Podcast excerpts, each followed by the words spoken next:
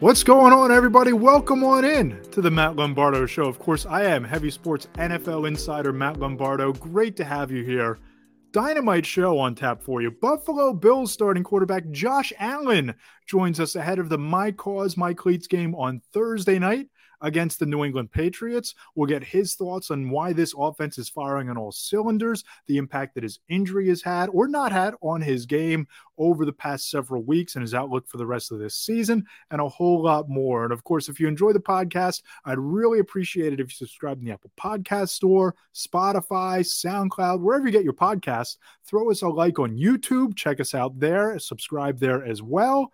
And if you really enjoy the guests, if you enjoy the analysis, go ahead and leave us those five star reviews in the Apple Podcast Store. Let us know what you like, what you don't like, maybe a guest or two that you'd love to hear from. We'll go and bring them on. But those five star reviews, they really help grow the show, and we really appreciate them here on the program. A lot going on across the NFL this week, right? I think that on Sunday night in Philadelphia, the Eagles further cemented their status as the team to beat. I know the Packers are banged up. I know Aaron Rodgers is banged up. I know that that run defense is historically bad. I get it. But 326 rushing yards, that was a statement. What the Cowboys did this weekend on Thursday against the Giants, that defense continues to announce its presence to the rest of the league and announce that the Cowboys are for real. And on the flip side of that coin, the Denver Broncos are an absolute mess. And also on Thanksgiving, Josh Allen had a big game. And of course, this is a conversation that I've really been looking forward to. We are now joined by MVP candidate across the NFL, Buffalo Bills star quarterback Josh Allen joins the Matt Lombardo show. Josh, how you doing, man? I'm doing good. Thanks for uh, having me on. Uh, of course, happy to have you here. And, you know, one of my favorite moments, one of my favorite weeks when I was still a beat reporter and in locker rooms every single week was leading into the My Cause, My Cleats game, seeing all of the different designs, all the cool, colorful causes and charitable outreaches that were designed into the cleats. Tell me what you have coming up for your game on Thursday night against the Patriots. What are your cleats going to look like? Yeah, man. Uh, like you said, though, it, this is a week where you know, us as players get to show some personality. It shows what we care about and, you know, that we're humans off the field and on the field. So every time we step on the field, there's something that we're playing for. And I think this kind of shows a sneak peek of what guys are playing for. And um, this year I got to partner with Gillette and they uh, found an artist, Joshua Vides, who designed my cleats for the Oishei Children's Hospital. It's got the Patricia Allen, uh, or Patricia Allen Fund logo on the side. It's got a heart on. It's got the OCH blocks. Um, it's got the member 17, member 17 on the back and I've got six signatures from kids at the hospital too. Wow. Um, yeah, so it's it's it turned out to be really awesome. I'm excited to wear them. Um, you know, this is gonna, and everybody knows that after the game they'll be auctioned off on NFL.com/auction, uh, and Gillette's actually going to be matching that offer as well. Um, and that all those benefits and proceeds go straight to the Oishei Children's Hospital through the Patricia Allen Fund, which is so near near and dear to my heart. Um, and this year is really cool too because um, Mac Jones, he's also got the same artist and does designing his cleats as well. So it's kind of this this cool duel between uh, obviously rival teams, um, but we're both fighting and playing for uh, things that are near and dear to our hearts that help a lot of different people. And the same designer, which is really cool. And one of the things that I'm looking forward to seeing on Thursday night is really someone that's become a trend in your offense since week one and one of the things that impressed me the most about your guys' offense, your passing game, the versatility, is the emergence of Gabriel Davis. Because everybody knows Stefon Diggs. Everybody knows you got to double team him, shade of safety over the top. Gabriel Davis is a guy that he'd be a number one wide receiver on like 20 teams across the league, in my opinion. What makes him so special, and what's really powered your guys' connection throughout the course of this year? Yeah, I think if you look at Gabe, you know, he's he's a guy that's a student of the game. He learns extremely quick. He knows every position on our offense. Um, so when I'm looking out there, I, I know exactly what he's going to do because he knows exactly what's going on uh, every every given play. He works his freaking tail off. Um, I love the guy. He goes in there, he digs out a safety, he digs out a linebacker, he'll block an end, uh, and then he'll run by the corner and safety and go make a contested catch. So the guy just does it all. He, he, he's awesome to play with. He doesn't have this me type personality it's always about the team. Um, and when you got a guy that, again, constantly does the right things, is always in the right spots, he's typically going to have a lot of success. And you know, we're still getting him incorporated into our offense and still trying to find new ways to get him the ball um, because he is a tough runner as well. Um, but I freaking love the guy. He's awesome. Is there something about his game that makes him just a matchup nightmare for defensive backs that, that maybe you might have picked up on in practice early on and now it's translated into the games? He's he's just so strong. He's yeah. He's a big physical receiver, and I don't think people give him enough credit for that. Like when when DBs try to get their hands on him, they're they're getting off. Like he's gonna wipe them off. So um, yeah, he he just he's he's angry at the attack point of the ball too. He's fun to throw to. And you know, there's been so much made about your injury that you've been dealing with, you know, over the last couple of weeks. But you watch the game against Minnesota, you watch the game on Thanksgiving in Detroit. I don't see anything that's changed in terms of your skill set, in terms of you're you're not, you know, worried about tucking the ball and running. Has that injury impacted you at all on Sundays, or is it just something that you've been dealing with and and basically going about business as usual? Yeah, I think it's just kind of a, a, a dealing uh, type injury where it's like doing small things that might just kind of jump on you, like, "Ooh, that didn't that didn't feel great." But in terms of throwing the ball and, and playing the game of football, um, it's it's all the same, and it's it. Once once I'm on the fields, I try to block everything out, and there's really nothing that can bother me. So um, yeah, when I'm on that field, it, it doesn't bother me at all. And, and, you know, you look at where you guys are positioned right now, and the offense. Everybody knows what you guys have on offense, what you bring to the table, all the weapons there. How big of a sigh of relief was it to find out that Von Miller's injury wasn't a torn ACL, that he wasn't going to be out for the year? Because you know, to me, his emergence and the defense stepping up, that's really been the next step of your guys' evolution as a team. How how big of a relief was it to know that Von is going to come back at some point, and what has he meant to you guys as a whole in, in your run to a possible Super Bowl? Yeah, big relief. Um, you know, he's he's an extremely dominant, you know, defensive end, outside linebacker. He's a first ballot Hall of Famer. I mean, his credentials kind of speak for themselves. But you know, the mindset, the mentality, the leadership that he's brought to this team is something that I didn't expect. And the guys, how much they appreciate him and respect him. Whatever he says, he means it. He's all about winning football games, and um, you know, I, I I appreciate him so greatly for coming here and you know allowing him to be a part of our team. Um, it, it's really cool. And again, he, he's just another guy in the locker room that demands respect, and he just does things the right way. Every time you see him, he's, he's either working out. Now he's just constantly rehabbing 24 7, trying to get back as quickly as possible. Um, so whenever that happens, he's going to be ready to go. And, uh, you know, he came here for a reason. So we got to go out there and prove him right of why he came here. And one of the things that you guys certainly didn't expect was Snowmageddon. You know, hmm. take me through that whole situation, playing two games in Detroit in five days, flying back and forth, let alone the on-field preparation. What went into your life that week behind the scenes that fans might not realize or have the chance to have heard about? Well, I think it was, uh, you know, two days prior to that, we had a bunch of guys that were sick, so we didn't have a practice. We had a walkthrough. Um, had a small practice on Thursday, I believe. Might, might have been another walkthrough. We're supposed to have practice on Friday. We get snowed in, so we can't get to the facility. We don't. We're not able to meet Saturday, and we're, we're supposed to be able to like we're supposed to fly out Saturday. And right.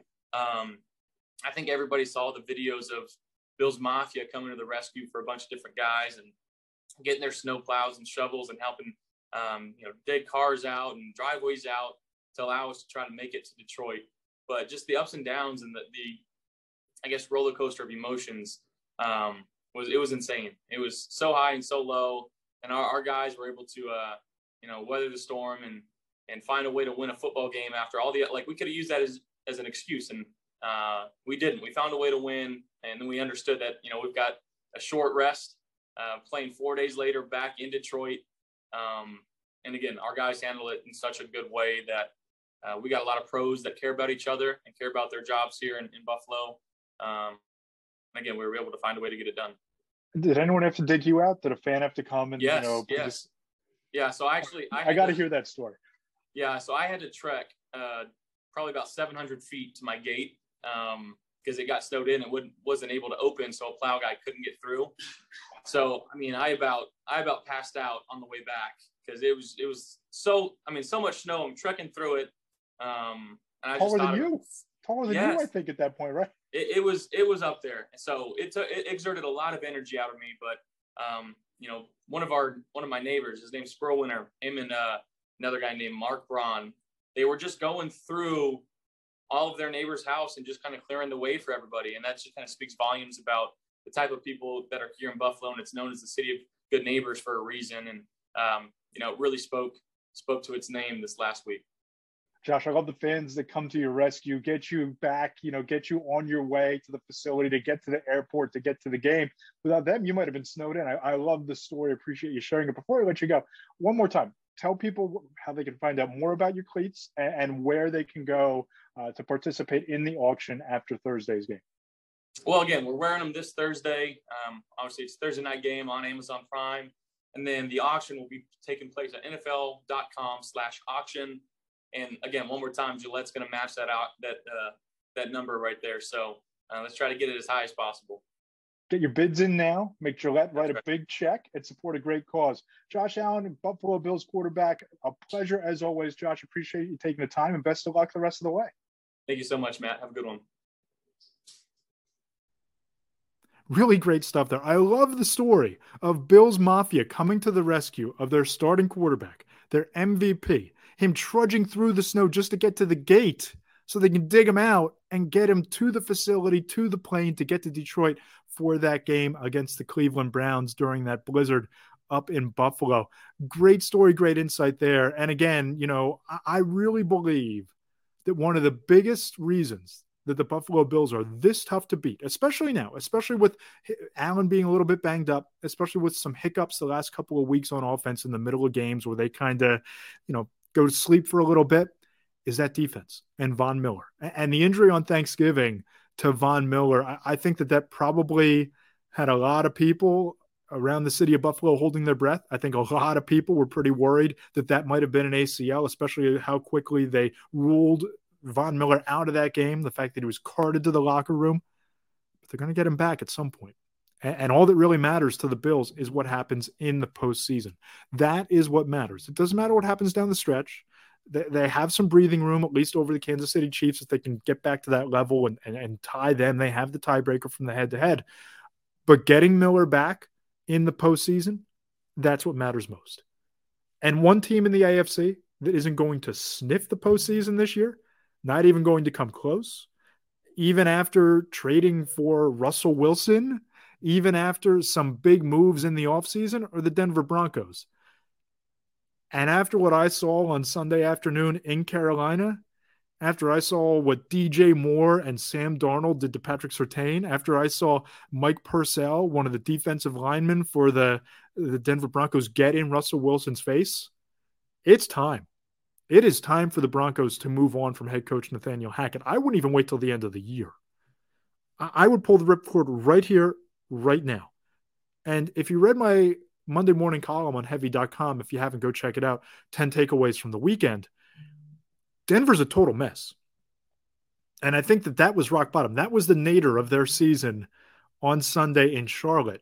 And I spoke to an NFL general manager who told me, quote, he thinks the Broncos are going to at least look into firing Nathaniel Hackett because there's not a lot of hope there, unquote.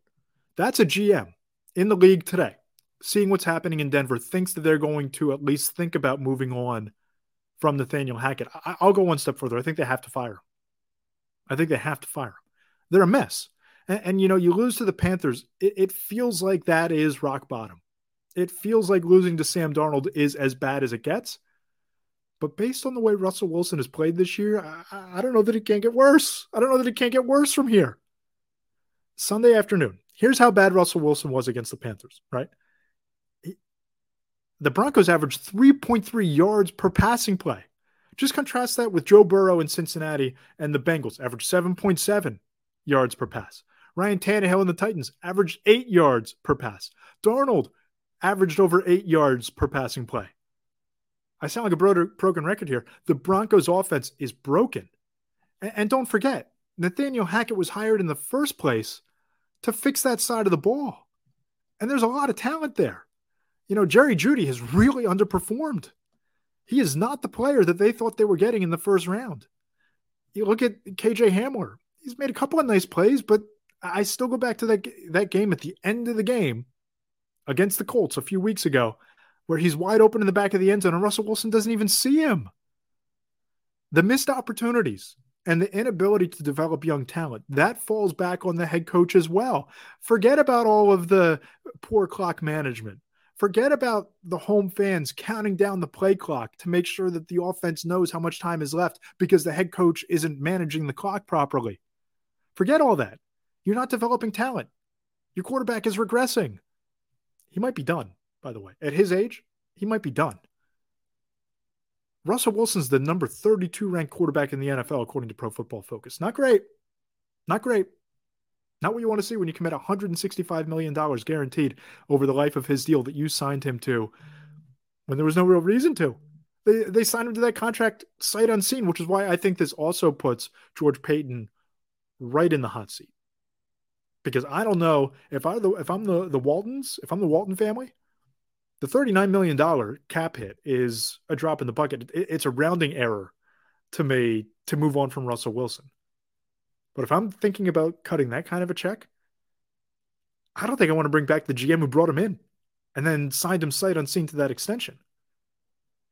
Here's how bad the Broncos' passing offense has been, by the way. They're 19th in the league in passing offense, 24th in total offense. It's not working.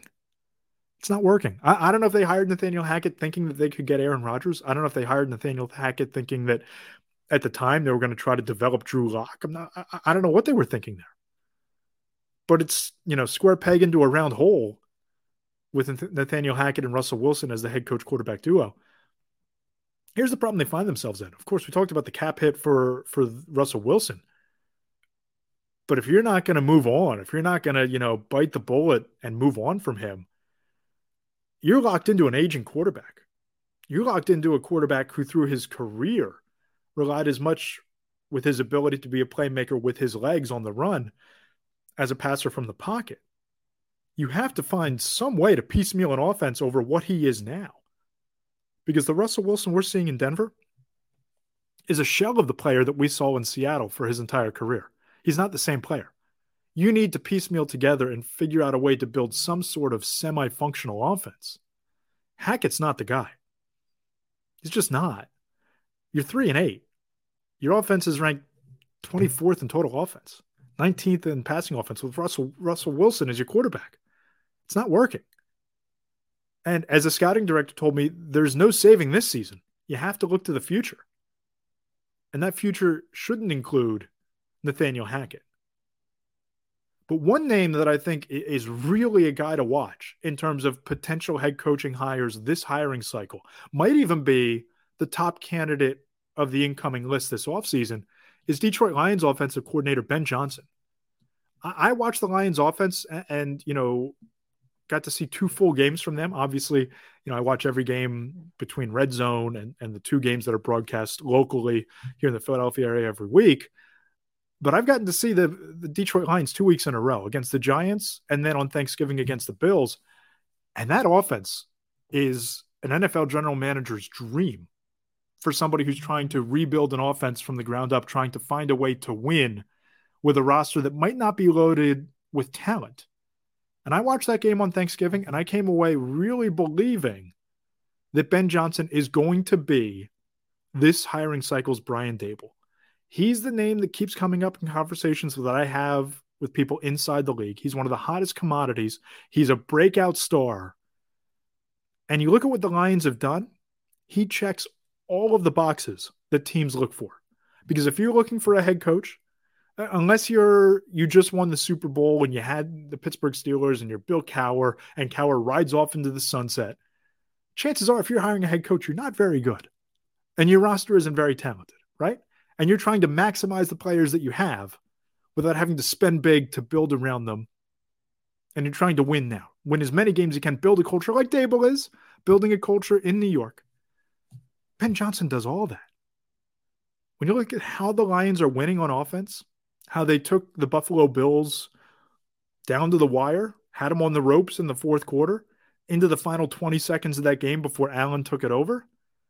They're winning by running the football and especially in the red zone. Only the Eagles have a higher red zone percentage than the Lions scoring touchdowns at a 71.4% clip.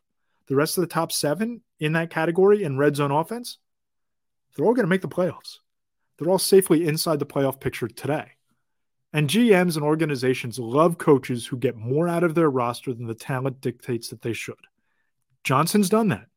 It's also a copycat league. And teams see the success the Eagles are having running the football because, as much as we want to talk about A.J. Brown and DeVonta Smith, and before we got hurt, Dallas Goedert, the Eagles are at their best when that offensive line is road grading and when you can get downhill and run the football. The Lions are having really similar success running the football, especially inside the 20 yard line. Detroit 16 rushing touchdowns, third in the NFL. The Lions have four year, four runs of 40 yards or more, also third in the league. And that's only one shy of tying the league lead. Johnson has some pretty innovative play concepts in his playbook, and that's why I think he's going to get hired. And, and I honestly think that when you talk about possible Nathaniel Hackett replacements in Denver, Johnson's a great fit. He really is.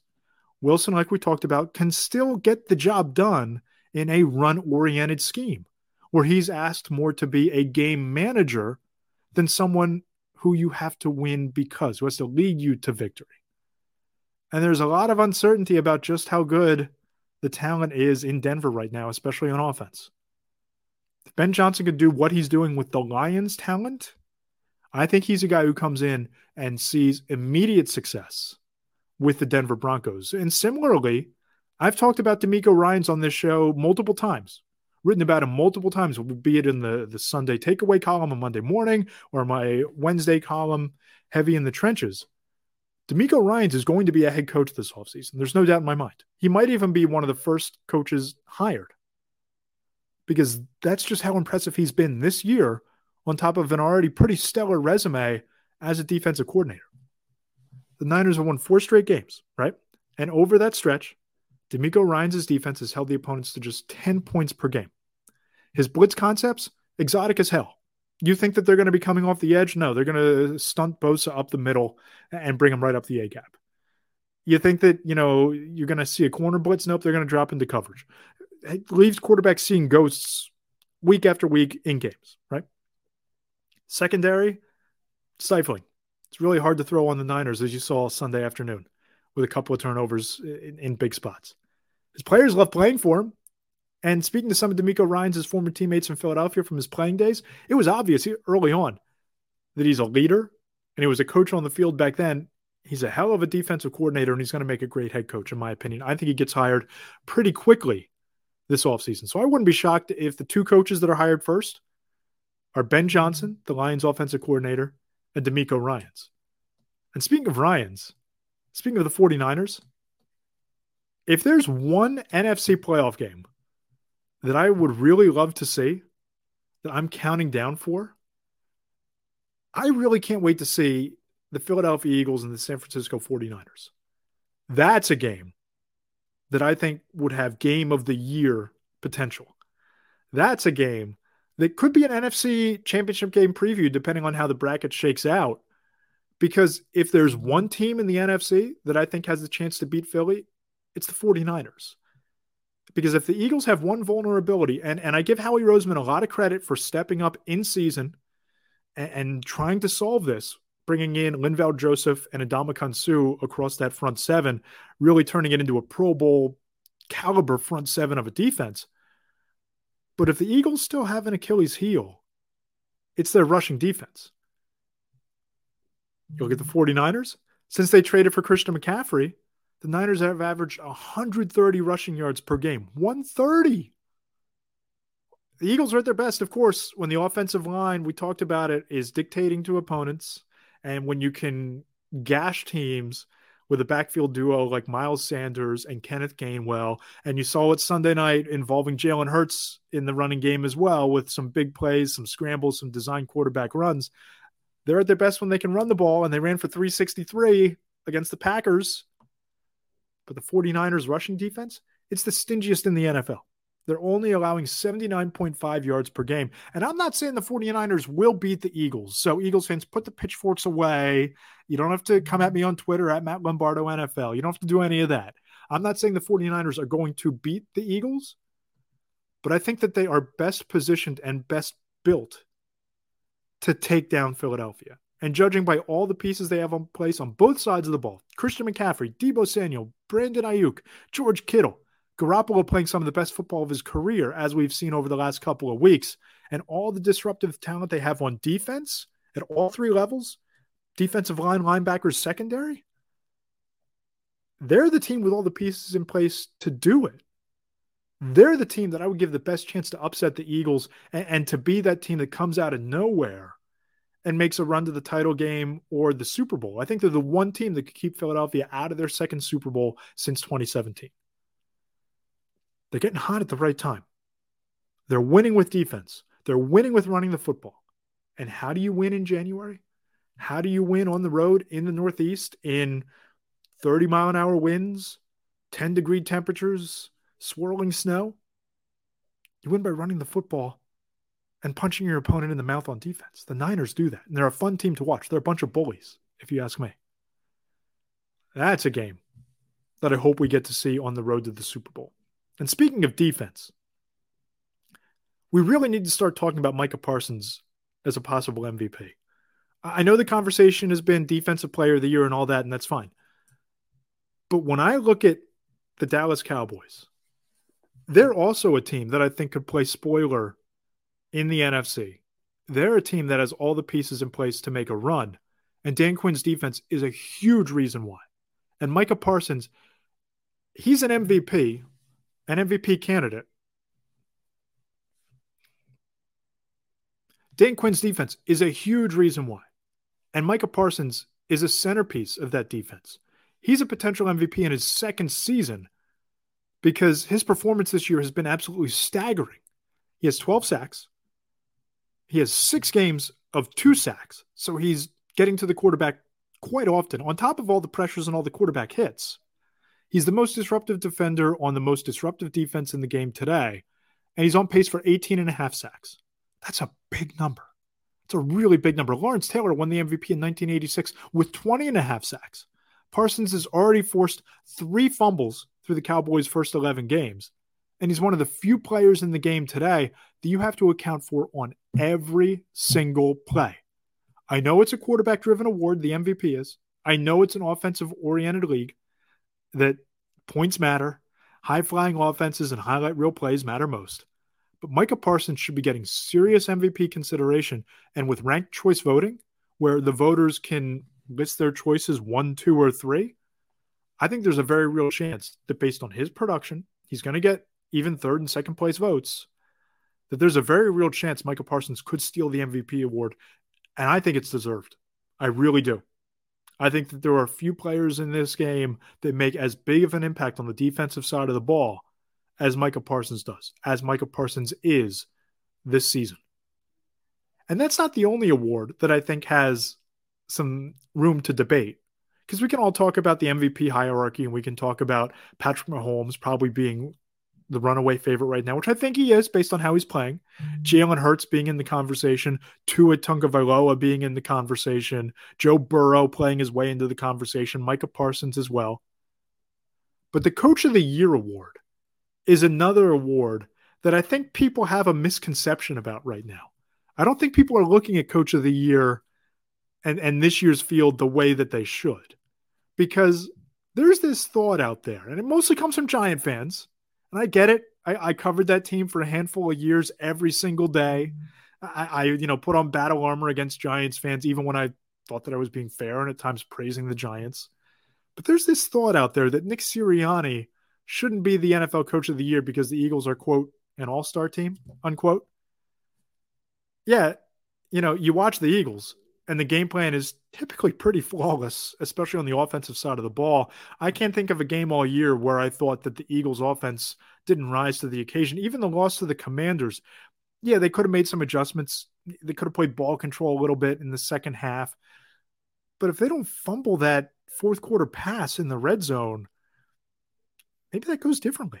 If Brandon Graham doesn't take that kind of senseless but accidental penalty at the end of the game, you know, hitting Taylor Heinicke when he, you know, gave himself up, and Jalen Hurts gets the ball back, maybe that game ends differently. But you look at this team right now, Nick Sirianni's played a really significant role in developing Jalen Hurts into an MVP candidate in his second season. Sirianni's players really love playing for him. And remember, this isn't Major League Baseball. This isn't the MV NBA where all it takes is a big three and you can win a title with them. Sirianni has struck all the right chords in that locker room. It's a veteran locker room, a star studded group, no doubt. But in the NFL, in football, where egos come into play, where you have guys that need to play unselfishly who might not want to, he has that entire team entirely all in. That's why I think he believe he belongs at the top of the coach of the year hierarchy. And, and uh, to this All Star team comment and belief, do people not remember Washington in 2000 and all the money they spent bringing in elite talent only to finish eight and eight with a loaded roster? In 1996, the Jets signed Neil O'Donnell thinking he's going to be the savior coming in from Pittsburgh. Jumbo Elliott. They bring in Jeff Graham. That was an all star team. It was viewed as one. They went 1 in 15. 1 in 15 with an all star team. Or the Eagles in 2011. They had Nnamdi Asomugha. They had Dominique Rodgers Cromartie. They had Vince Young. They had Ronnie Brown. They bring in Jason Babin. I was there at Lehigh at training camp in the press conference when Vince Young was asked what he thinks of this roster, and he goes, haha, dream team. Vince Young called the Eagles a dream team. They went 8 and 8 after entering the season as Super Bowl favorites. But yet, because the Eagles are 10 and 1, because Howie Roseman is the runaway favorite for executive of the year because of the job that he did building out this roster and this depth chart from top to bottom, somehow Nick Sirianni doesn't deserve merit as coach of the year? Miss me with that. Got no time for that. With that said, here's my coach of the year hierarchy Sirianni at the top of the list for all the reasons we just talked about.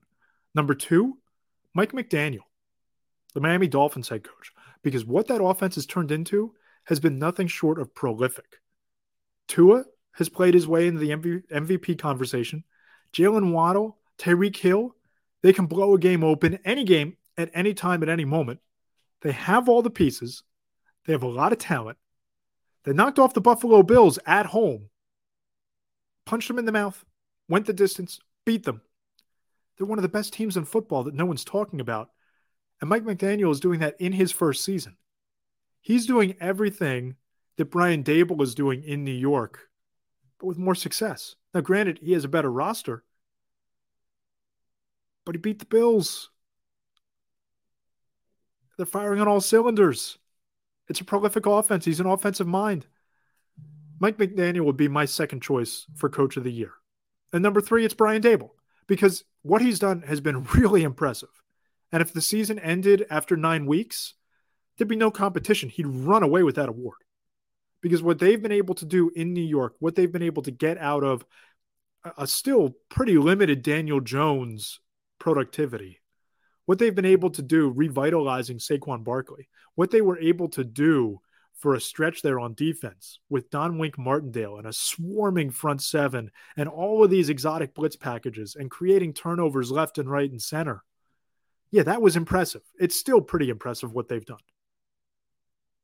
But as we've talked about, as Joe Banner mentioned on this show a few weeks ago, the Giants' problems are starting to come home to roost a little bit here you can't start four backup offensive linemen because you're hurt. Again, injuries are out of the control of the head coach.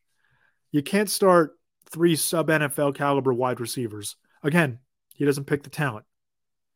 And now your secondary is kind of besieged by injuries as well. You can't have all of that adversity happen and expect to compete. You just can't. And it's a shame because I look at what Brian Daboll did through the first half of this season.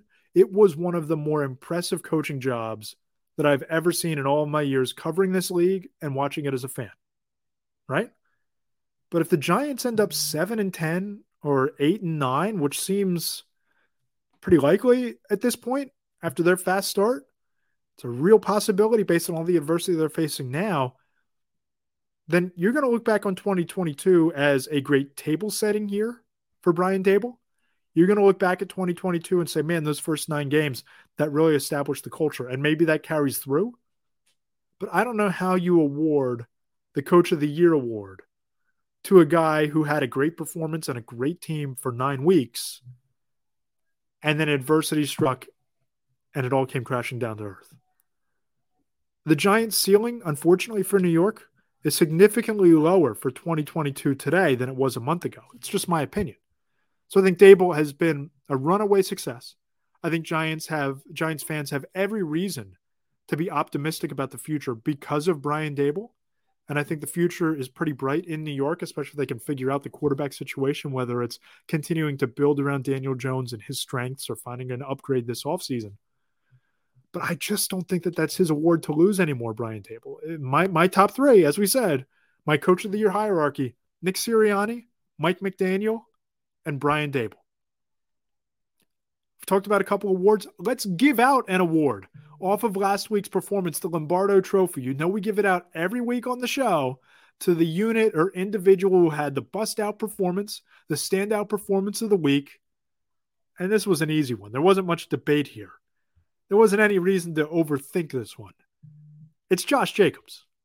It's the Raiders running back Josh Jacobs who rushed for a franchise record 229 yards and two touchdowns, including the 86 yard game winner right up the gut, right up the heart right through the heart of the Seattle Seahawks defense.